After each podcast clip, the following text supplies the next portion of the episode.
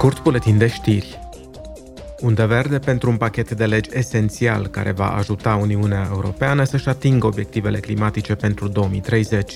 Parlamentul European a adoptat ieri în plen noi legi, inclusiv o reformă a sistemului de comercializare a certificatelor de emisii, un mecanism de ajustare la frontieră a emisiilor de dioxid de carbon și un fond pentru atenuarea impactului social al acțiunilor climatice. Mecanismul de ajustare la frontieră a emisiilor este un instrument care va stabili un preț echitabil pentru carbonul emis la producerea bunurilor care intră în Uniunea Europeană. El va încuraja și o producție industrială mai ecologică în țările din afara Uniunii.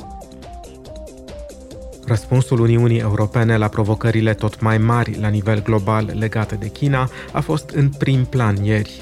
Parlamentul a organizat o dezbatere în plen pe această temă cu Ursula von der Leyen, președinta Comisiei Europene, și cu Josep Borrell, diplomatul șef al Uniunii. Președinta Comisiei a declarat următoarele la Strasburg. The shows of military force in the South China Sea Demonstrațiile de forță din Marea Chinei de Sud și de la granița cu India afectează direct partenerii noștri și interesele lor legitime, iar în ceea ce privește Taiwanul, politica de lungă durată a Uniunii este clară, o singură China.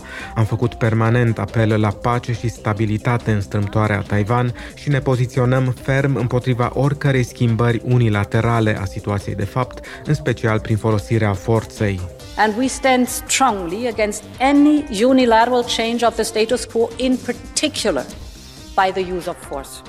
Josep Borrell le-a cerut țărilor Uniunii să adopte o strategie europeană comună referitoare la China. Hay que seguir hablando con China por su colosal influencia en el mundo. Trebuie să ne continuăm dialogul cu China, atât pentru că are o influență colosală în lume, cât și pentru că dialogul stă la baza politicii internaționale, cel puțin până când se întâmplă inevitabilul, cum a făcut și Rusia cu Ucraina. Însă pentru ca acest dialog cu China să aibă loc și să fie și clar și eficient, trebuie să ne aliniem pozițiile și să le exprimăm nu cu o singură voce, pentru că avem o mulțime de voci, ci ca un cor bine armonizat.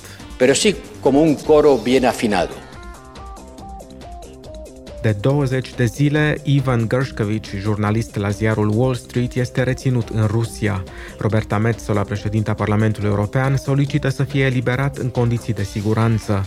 Ea a cerut la începutul sesiunii plenare și eliberarea imediată și necondiționată din închisoare a lui Alexei Navalny, politician de opoziție rus și laureat al premiului Saharov, a cărui situație rămâne extrem de îngrijorătoare.